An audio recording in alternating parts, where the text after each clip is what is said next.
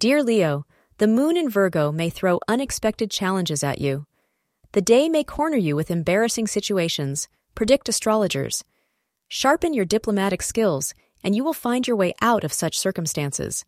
You may get affected, though you are not responsible for any situation creeping up. Do not worry, you have good communication skills. Use it, persuade those around, and you will come out clean. Today, 11 a.m. to 2 p.m. is lucky for you.